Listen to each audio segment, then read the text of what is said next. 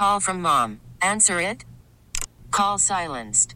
Instacart knows nothing gets between you and the game. That's why they make ordering from your couch easy. Stock up today and get all your groceries for the week delivered in as fast as 30 minutes without missing a minute of the game. You have 47 new voicemails. Download the app to get free delivery on your first three orders while supplies last. Minimum $10 per order. Additional terms apply. Big hour of the show. Carter Bryant will be on in just a second or two. Second half of the hour, we go uptown New Orleans to the campus of Tulane as their camp gets started, their football camp. Guerry Smith of The Advocate will talk Willie Fritz in a real big year for the Green Wave as they try to make it back to back bowl appearances. Quick text from the 812. Any reason you mention all of these players have moved around except Anthony Davis?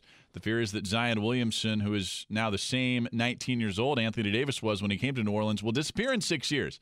Stay in New Orleans for his entire career? Really very doubtful because he'll want something bigger too. Maybe, and that's the fear, and that's why uh, I'm asking. And no, I just I was mentioning all those players, and there's a lot of them who moved around this offseason. I mean, there's what nine? I guess you could classify them as nine, nine, ten former All Stars that changed teams. Anthony Davis is one of them.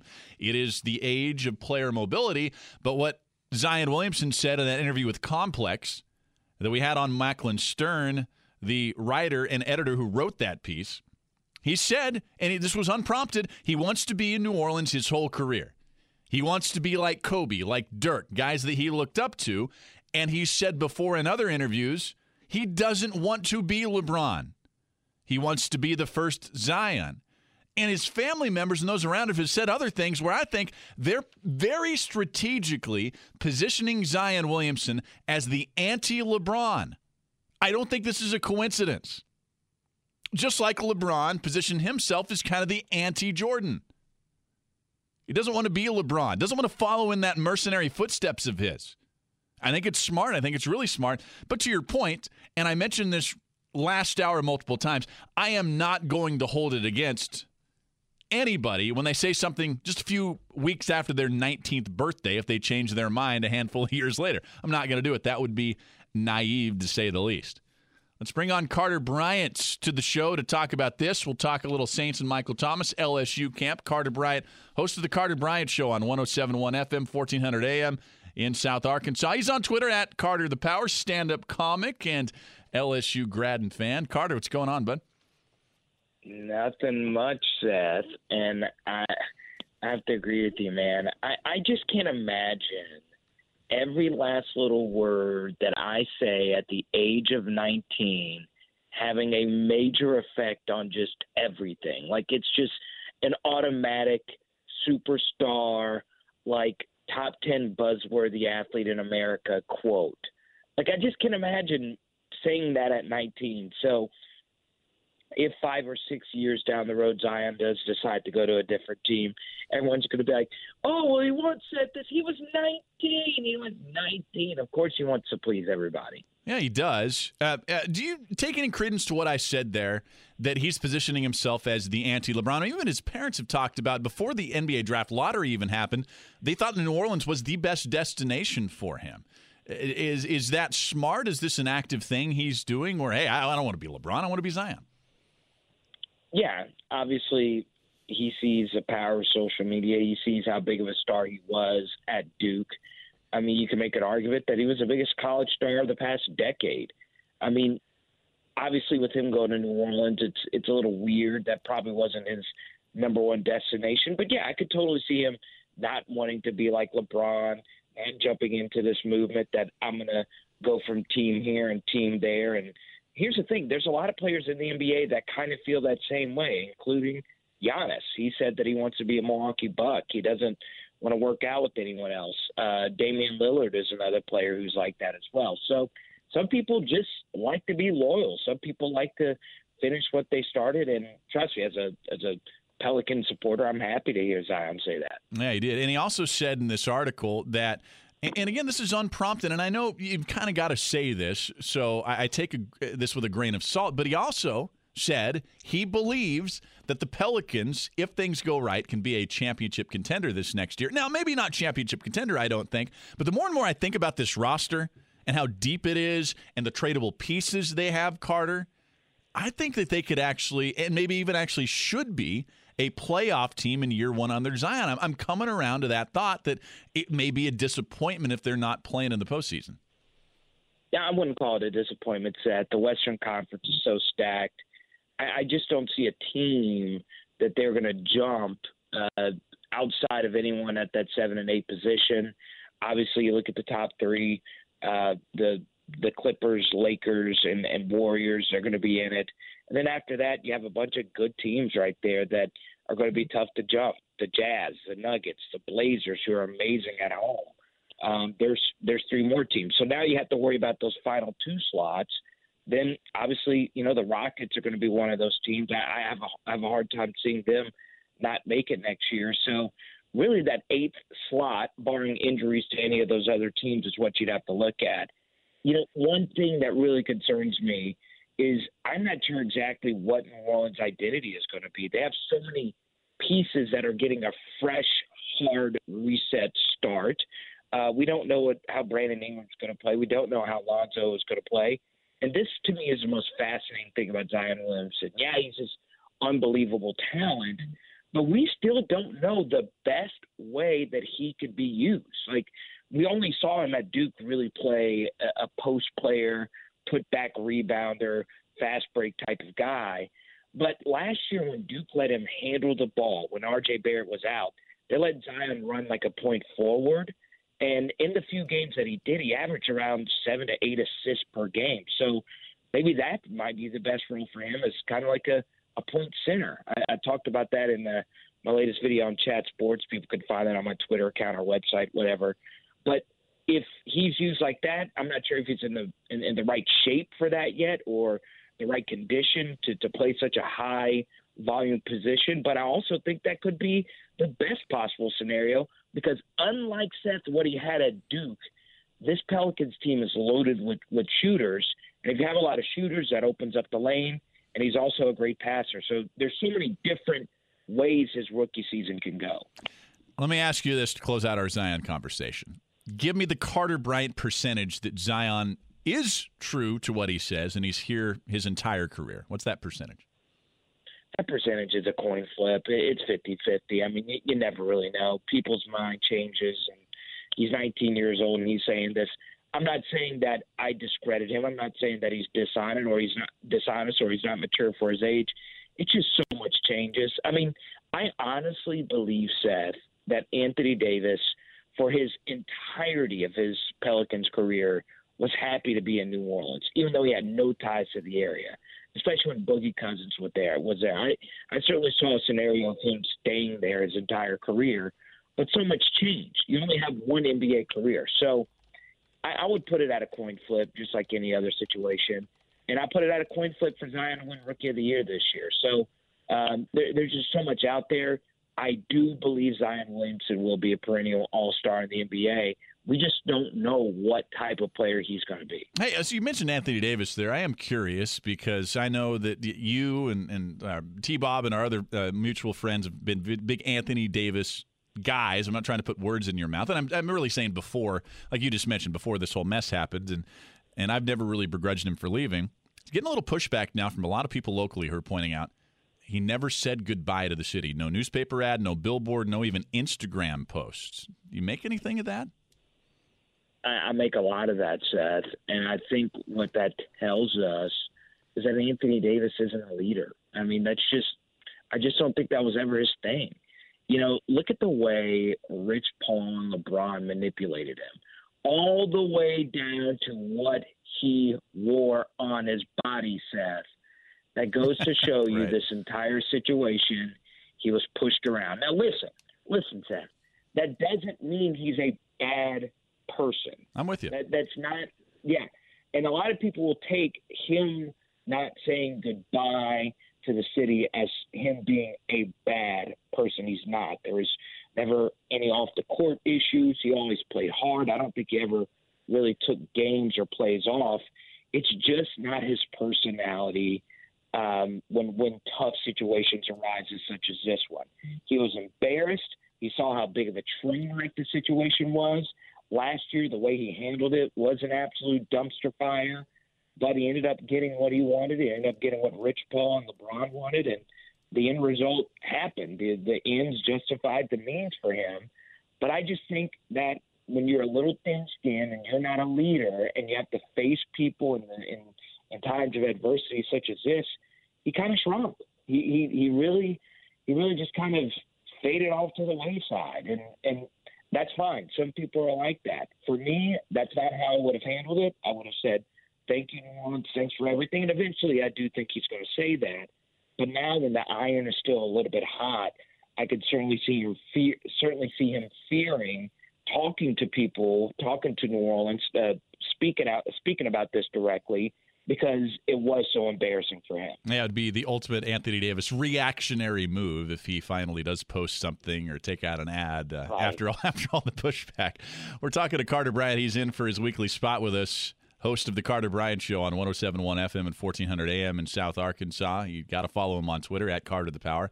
Let's get to Michael Thomas. Michael Thomas now officially the highest well, I guess not officially because the ink isn't on paper yet, but is going to be the highest paid receiver in the National Football League.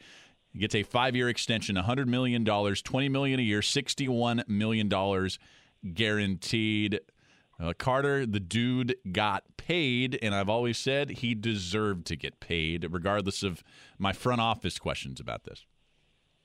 Yeah. So I will say this, Seth, and this is why I love your show so much. Not a lot of people in the city where they actually cover the team would talk about this and very openly like you have. And you've been doing this for months, speaking out about is it smart to pay a wide receiver so much, more than 10% of your actual cap? And a lot of the stuff that you've sent out has been very valid points, such as that Belichick tweet you just had a minute ago. I will say this, though, that Michael Thomas last year, now before the, the famous pass interference call, he did get open. And if Drew Brees would have thrown a half decent ball, it would have been an easy first down and an easy game winning field goal for the Saints to win the Super Bowl. You're talking about the play right before that, right? Yes, yes. I think I think it was a play before or, or, or two plays before.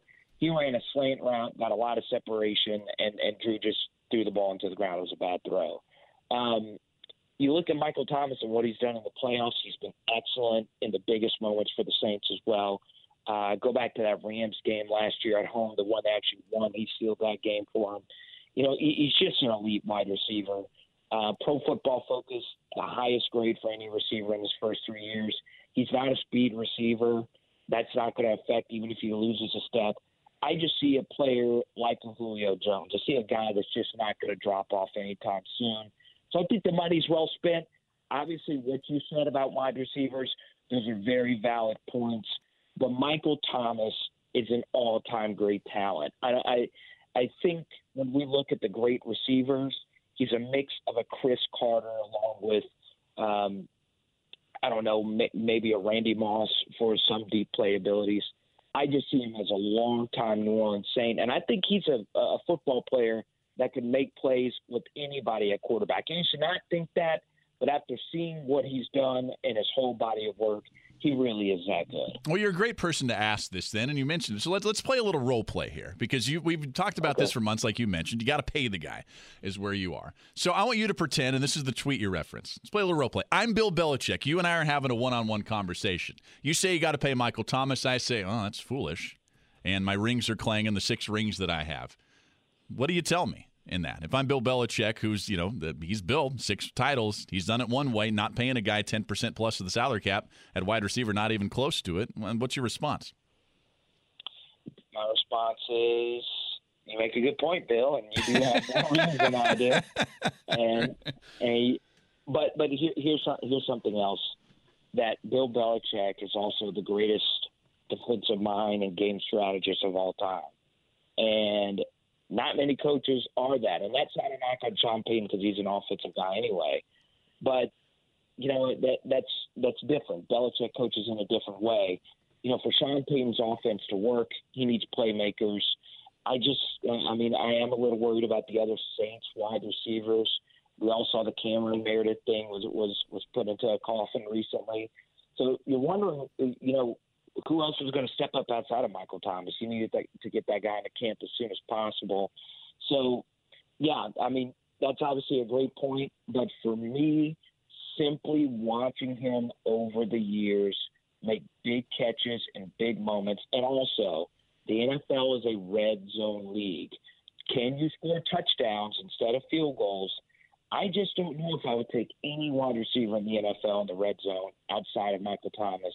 That's why you pay him the big bucks. It's Carter Bryant, host of the Carter Bryant Show at Carter the Power. We've got to touch on Tiger football camp, LSU football Carters. They open up, and and I mentioned this earlier in the show.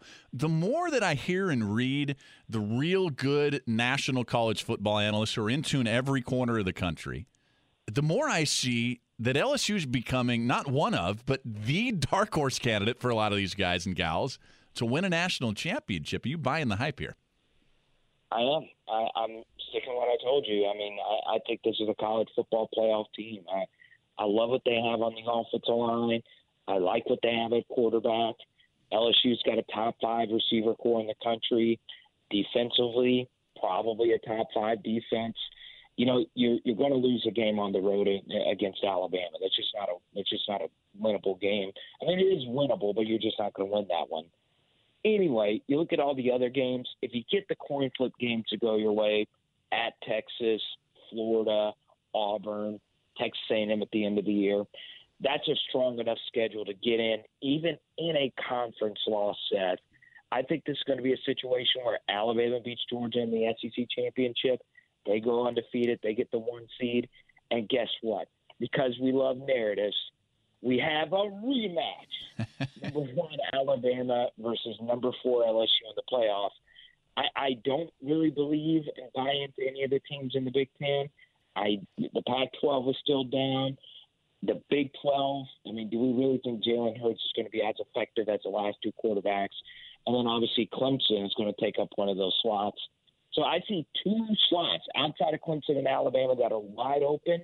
I see all the other conference elites taking a step back, which opens up the door for LSU to take one of those slots. And uh, I, I think this is it. I, I think this is their year. They get some good breaks at home, and I think the Tigers are going to the playoff for the first time. How's your stuff with Chat Sports going, man? I know you've been doing this what a couple of months now yeah, man, it's it's great, man. Dropping Pelicans videos one week, Saints videos one, and uh, another, and you can watch them all at carterthepower.com. You know, what's funny is when, when you get on a, a huge YouTube channel like that, you get the direct comments. Now, you're I, I've seen it. Uh, I've been in the WWL studio before. I see the text line. I see some of the stuff that you guys get.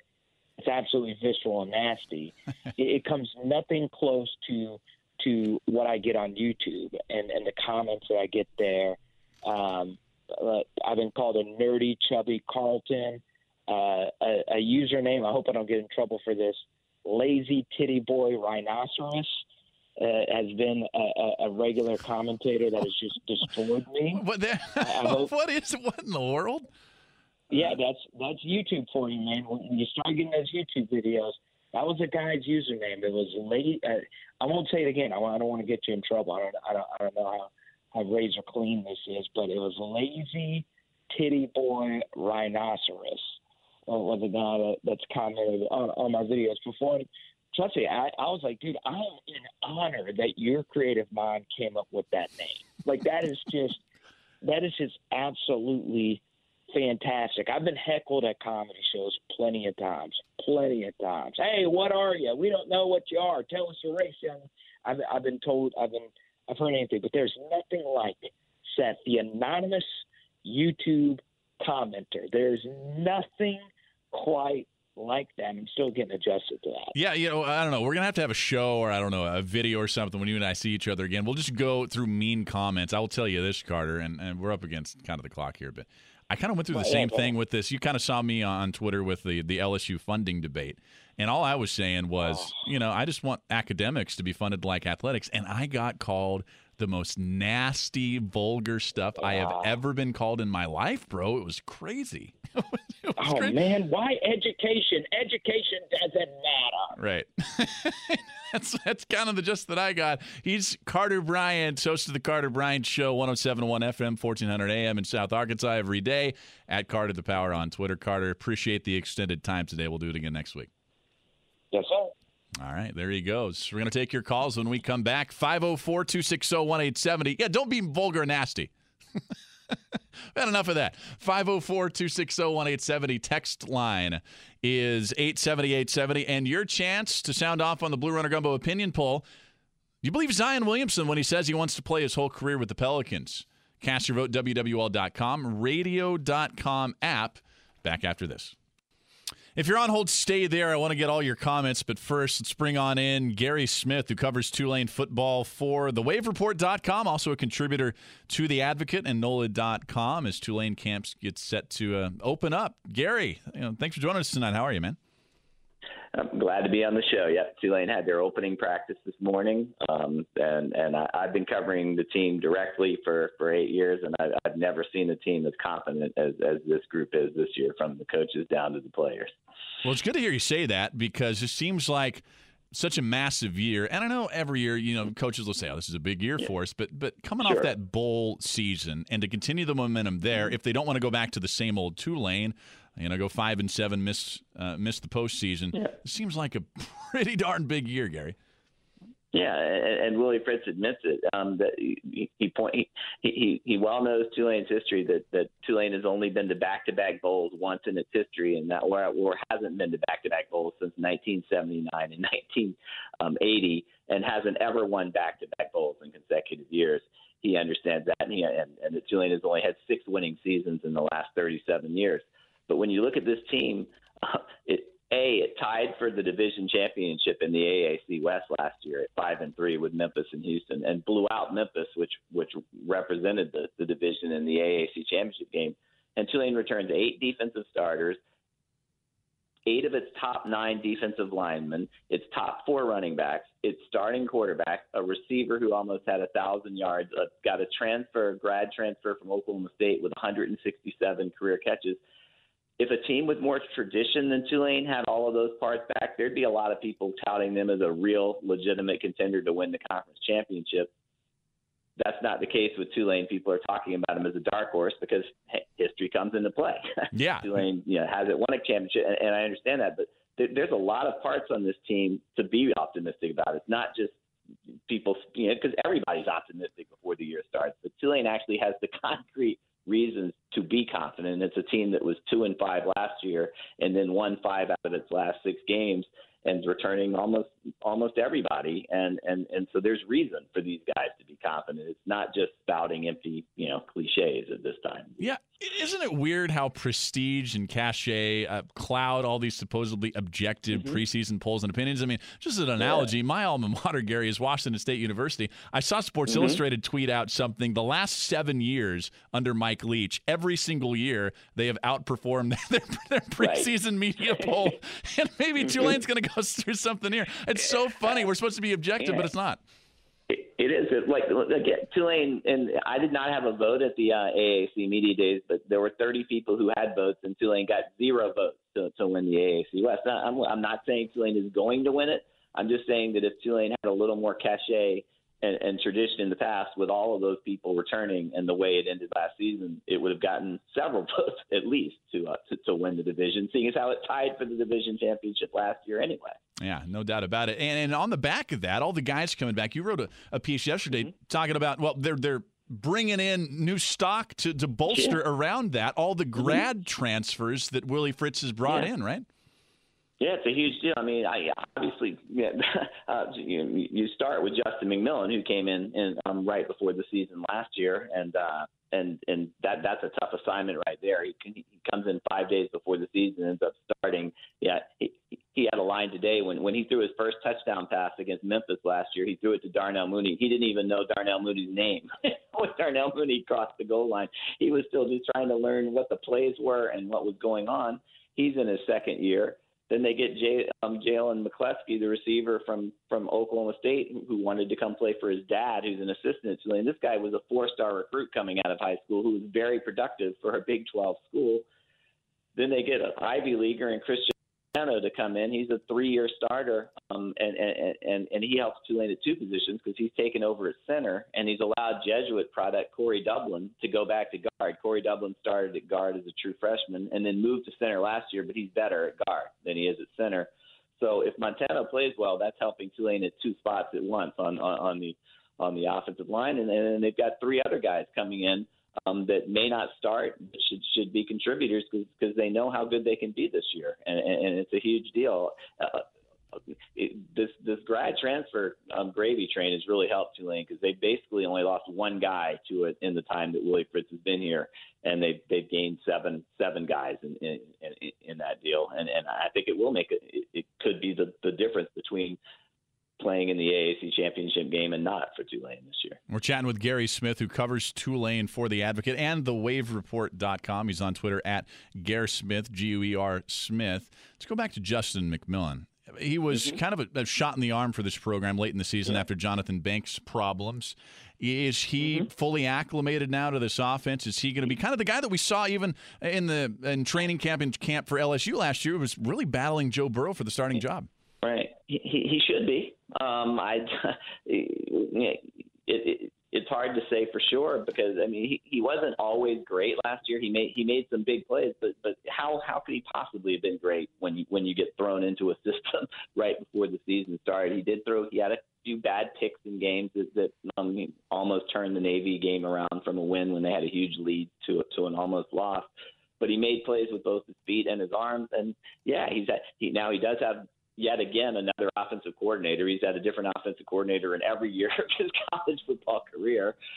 Um, um, Tulane brought in Will Hall this year, but he did have all of spring practice w- with Will Hall to, to, to go through, and you, you just got to believe that he should be a better quarterback this year than he than he was last year, and and and he went five and one as a starter last year. So yeah, I mean he only completed about 51% of his passes. That number needs to go up, and again with the familiarity he has with his teammates that he didn't have last year, um, that should happen this year. And I, I think he's the key. I think if he plays great, Tulane really is a championship contending team that that could that has a real good chance to play in the AAC championship game. If he plays a little inconsistent, it probably won't happen. Now we're all going to be watching what happens uptown New Orleans. Uh, I'll end with this, Guerry. Um, everything that happened the last couple of weeks over at LSU, the one thing that it did, or one of the things it did, was shine the spotlight on how many people are willing to give to that football program to improve mm-hmm. the facilities, among many other things, sure. of course. Tulane, with the hype around this team, what they're seeing Willie Fritz doing, is that starting to matriculate its way to the alumni and the boosters for Tulane? It is is that happening? It's going to take a while uh, on that front, and we're comparing apples to oranges sure, there sure. to some extent. But but it's interesting. Willie Fritz yesterday he pointed out he likes the situation at Tulane now just because all of their facilities are in the same place. He, he's coached a lot of places where the academic support is on one side of campus. Sometimes the weight room is, is, is a little trek. Practice fields are a little trek. He loves the fact that every single um, facility at Tulane is right there at the Wilson Center and, and right next to Yulman Stadium. He says it's helped the coaches. He says he says sometimes coaches don't see their players that often. He sees them all year long, four or five times a day, because they're always passing his office, um, going going to, just for academics, whatever, uh, um, around there. And uh, Tulane doesn't have to compete with the those SEC schools that LSU is trying to compete with on that front. But but just in terms of just alumni support, crowd support, all of that stuff, it takes consistent winning. And Tulane for so long has been a consistent loser uh, that's that's what Willie Fritz wants to change. Like like you said, he, he Tulane went six and six last year, eked into a bowl game, won the bowl game. That was a great accomplishment for Tulane. But Willie Fritz that's not why he came to Tulane. He, he, that that to him is the absolute minimum. He, he he wants he wants to have that program that's a consistent bowl team every year, which we haven't really seen from Tulane ever. And if if he sticks around and and and and continues recruiting like he like he's been recruiting. Tulane's ranked in the top 50 in the country right now by, by rivals, and I think to um, 24/7 Sports, it can happen. He's Guerry Smith. He covers Tulane football for thewavereport.com, also a contributor to The Advocate. Follow his work there and also on Twitter at Guerry Smith. Guerry, I always appreciate the chats, and I know we'll talk to you a lot more as the season progresses. Thanks so much. Thanks for having me on. I appreciate it. You bet. So we're going to take a break. When we come back, we're going to get to your phone calls on Michael Thomas, on Zion Williamson and the Pelicans, and Sports Libs still to come before the show wraps up. It's the last lap on WWL. Straight to the phone lines we go. Jimmy and Gretna wants to talk some Pelicans, I'm sure, with us. Jimmy, what's going on tonight? Hey, how's it going, my man? Hey, it's good, Jimmy. What about you?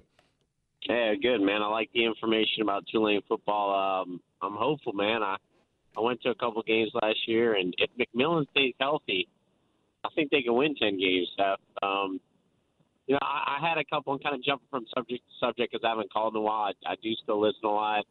Um, I, I like your show; it's very informative. Um. Darius Miller. I wanted to get your take on that re-signing. I just kind of felt that was a stretch. I really like the fact we moved on with guys like Ian Clark. Diallo, I was hopeful with the Pelicans this past year with uh, the issues we were having. As much time as he got on the court, he was going to improve. I didn't see that. I'm okay with us moving forward without him, but I'm just kind of flabbergasted and bewildered with the idea of us investing in Darius Miller. I don't know if that's a trade down the road.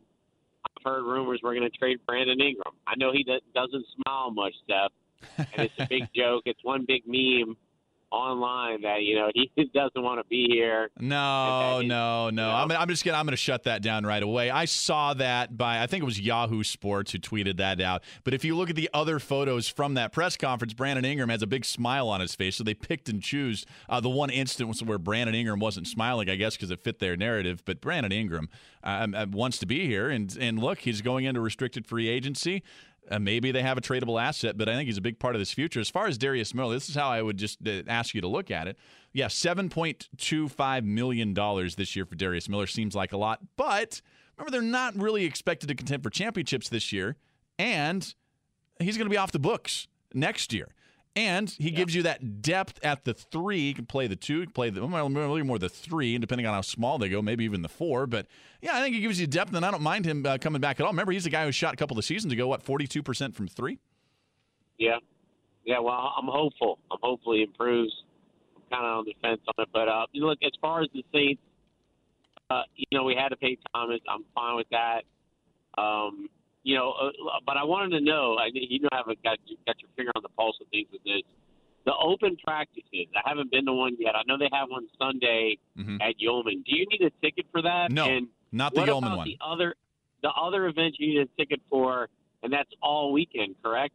In Metairie, or is that incorrect? Uh, yeah, you're talking about the Saturday, September 7th and September 8th, the Who Dat Nation Rally and Music Festival. Uh, you need to go to whodatnationevents.com. You get all the information there. I don't believe you need a ticket to get in there, but check that. Is I'm not 100% sure. Uh, Joey, uh, he actually went um, there. So, Joey, really appreciate the call. But on Sunday, uh, you might check saints.com on this, but I'm pretty sure that they have told us that uh, Yulman is actually open on Sunday because they're not going to fill that place up. Let's be honest; they're not going to get you know 25,000 people in there. It'd be cool if they did. That'd be a heck of a practice. I'd love to see that. But that's seven to nine, and just to piggyback off of that, it is our coverage of Black and Gold Fan Fest at Tulane Yulman Stadium on Sunday from 7 to 10 p.m. Zach Strief, Deuce McAllister, they're going to call the scrimmage on WWL.com with Bobby Hebert, who'll be on the sidelines. Christian Garrick, Steve Geller, and myself, we will be there in attendance also. Uh, you can get your Saints fix from us here, your flagship station for the New Orleans Saints, WWLAMFM.com, and also on the WWL radio app. Let's go back to the phones. Joey in Pearl River. What's up, Joey? Hey, Seth, thanks for taking my call, man. You bet. How's it going? show tonight. Thanks. Oh, enjoyed it. Enjoying it. Listen, um, the role play that, that you and uh, Carter were playing as far as, you know, being Belichick and, and, and paying Michael Thomas that money and stuff, I would have, I, I was, I was clamoring over here. Man, couldn't have asked me that question. Yeah. Because it would have been going back at you saying, well, Bill, I've got a question for you. How many wide receivers, not rental receivers like, uh, uh, you know, you've had in your tenure that, that have played just a couple of years that you got from somebody else, but how many drafted players have you had that will make the Hall of Fame that that would have garnered the the, the attention of, of being paid such a hefty check? I mean, At wide receiver? him, I'm at really at any position when you stop and think about it. At at besides Belichick, besides Brady, and besides maybe Gronk, uh, how about Faulk from LSU? Maybe. No, I don't Maybe. think he's a Hall of Fame. But you'd probably have to go. You probably have to go to the defensive side. Maybe Willie McGinest, right? I believe he was drafted and played his his career there. Uh, Mike Vrabel, maybe like a fringe guy. I don't, I don't think he'd be there. And well, like Rob Gronkowski certainly is a Hall of Famer on the offensive side. So there's guys there. Um, but I see like Tedy Bruschi and stuff maybe making the New England Patriots Hall of Fame at the stadium, but you know, I mean, who have they really had? I mean, that's just you know Belichick's nature. That's the way he builds a team, and you can't knock him for it because you know the proof's in the pudding. Well, and that's my. I guess that's my Joey. That's I guess that's my point.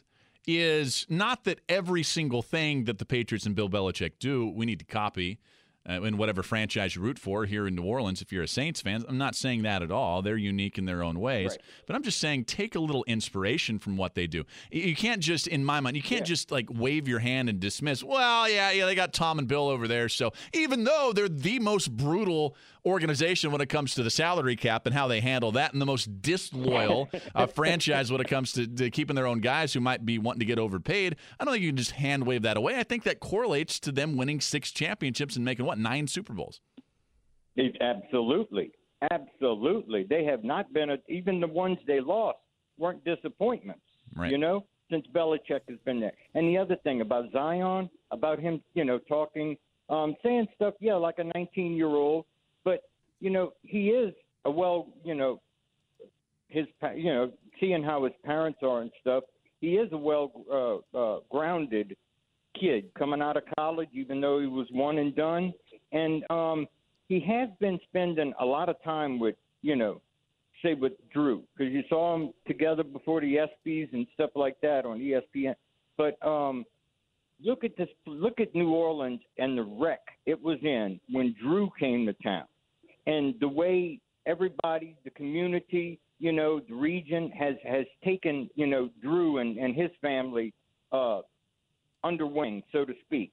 And and I mean, it's just I think it's just the nature of you know, and the culture of the of the the people of the town because it's it's got like a small even though it's a big city, it's got a small town feel. You know, everybody is is for the most part friendly with one another and and you know, it's just our nature, I guess. But maybe that's, you know, the type of culture that Zion hasn't been uh privileged to yet and it, and it has put quite an impression on the young man. Yeah, You know? yeah, no, I get you, Joey. It's uh, look, th- these are all really good points uh, that you make, and I am hopeful that Zion will play his entire career here. I'm hopeful, but again, I'm not going to hold it against him if he changes his mind in a handful of years. Look, I'm I've been on the radio when this NFL Top 100 has been released. When I went to NFL.com, they have Antonio Brown at the number two spot, but then I see a bunch of people on Twitter saying, "No, it's actually Drew Brees at the number two spot." Uh, look, I'm just reading what they have on the NFL Top 100 Players of 2019, and online they have Antonio Brown, receiver for the Pittsburgh Steelers at number two. But was it actually Drew? Because they also have Antonio Brown at number seven. Maybe, that's just a mistake on NFL.com. Uh, Aaron Donald is number one, and in fact, I would have voted for Aaron Donald at number one also. Back with Sports Libs, moment is end to wrap up the show on the last lap. Yeah, we found it out. It was a, it was a mistake by NFL.com. Come on, NFL.com. They have Antonio Brown at number seven, and Antonio Brown's clone, I guess, at number two on the NFL Top 100. Actually, supposed to be Drew Brees at number two. So there you go. Let's play a little sports libs. Logan Falgu, our engineer and producer behind the glass. What you got for us tonight? Uh, you know, I got our same old, same old, you know, our five questions here, so I'm going to just jump right in, okay? All right, let's do it. Five questions, Mad Lib style. We fill in the blank. You can play along at WWL.com. All right, starting us up here, we have blank is what I'm most excited for in this upcoming Pelican season. I will say, you know what? I, honestly, and Zion's the easy answer. Lonzo Ball running this offense.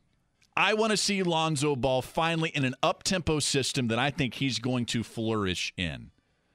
So Lonzo Ball, even more maybe than Zion Williamson right now because I, I think I know what I have with Zion. I don't know what I have with Lonzo, so that's what I'm excited for. All right, next up here, we have I can't wait for the Saints to face blank this season. It's got to be the Rams. Rams early on in Los Angeles, revenge game on the mine. No doubt about it. The L.A. Rams. Bring them on. Next up, we have LSU football really need to blank this season. I don't even think it's beat Alabama. They really need to beat Texas. If they beat Texas, I think everything else is going to line up for them. This is all about Texas early on. Yes, it'll be about Alabama later, but everything they're doing right now, everything that may happen after that, will depend on what happens against Texas. So LSU really needs to beat Texas, or you could be looking at a you know Wisconsin redo with what happened in Les Miles' final season. LSU basketball will blank this season.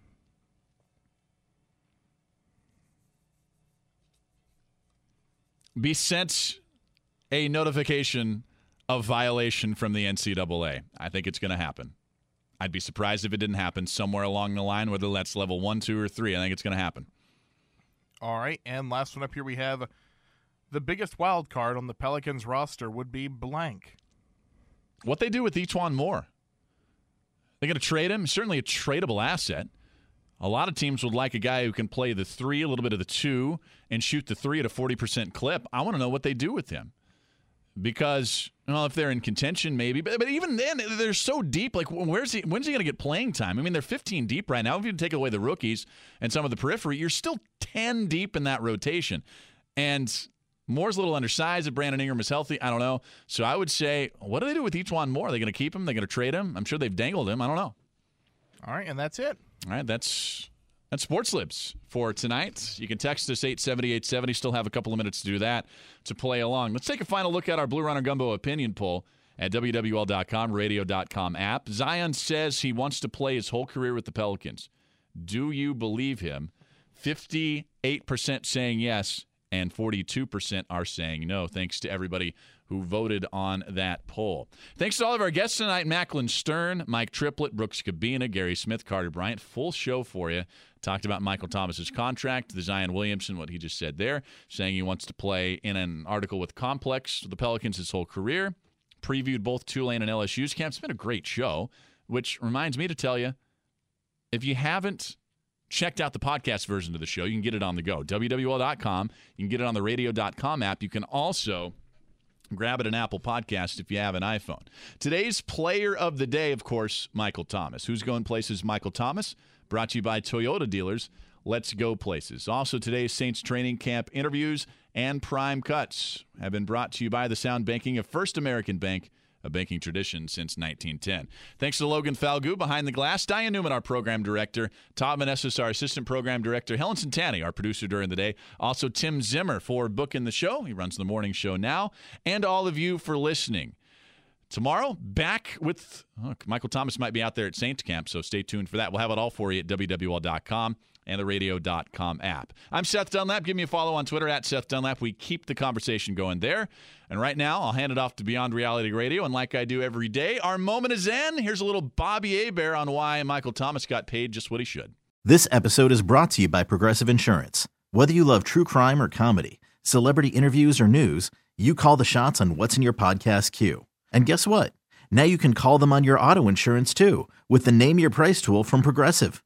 It works just the way it sounds. You tell Progressive how much you want to pay for car insurance, and they'll show you coverage options that fit your budget. Get your quote today at progressive.com to join the over 28 million drivers who trust Progressive. Progressive Casualty Insurance Company and Affiliates. Price and coverage match limited by state law.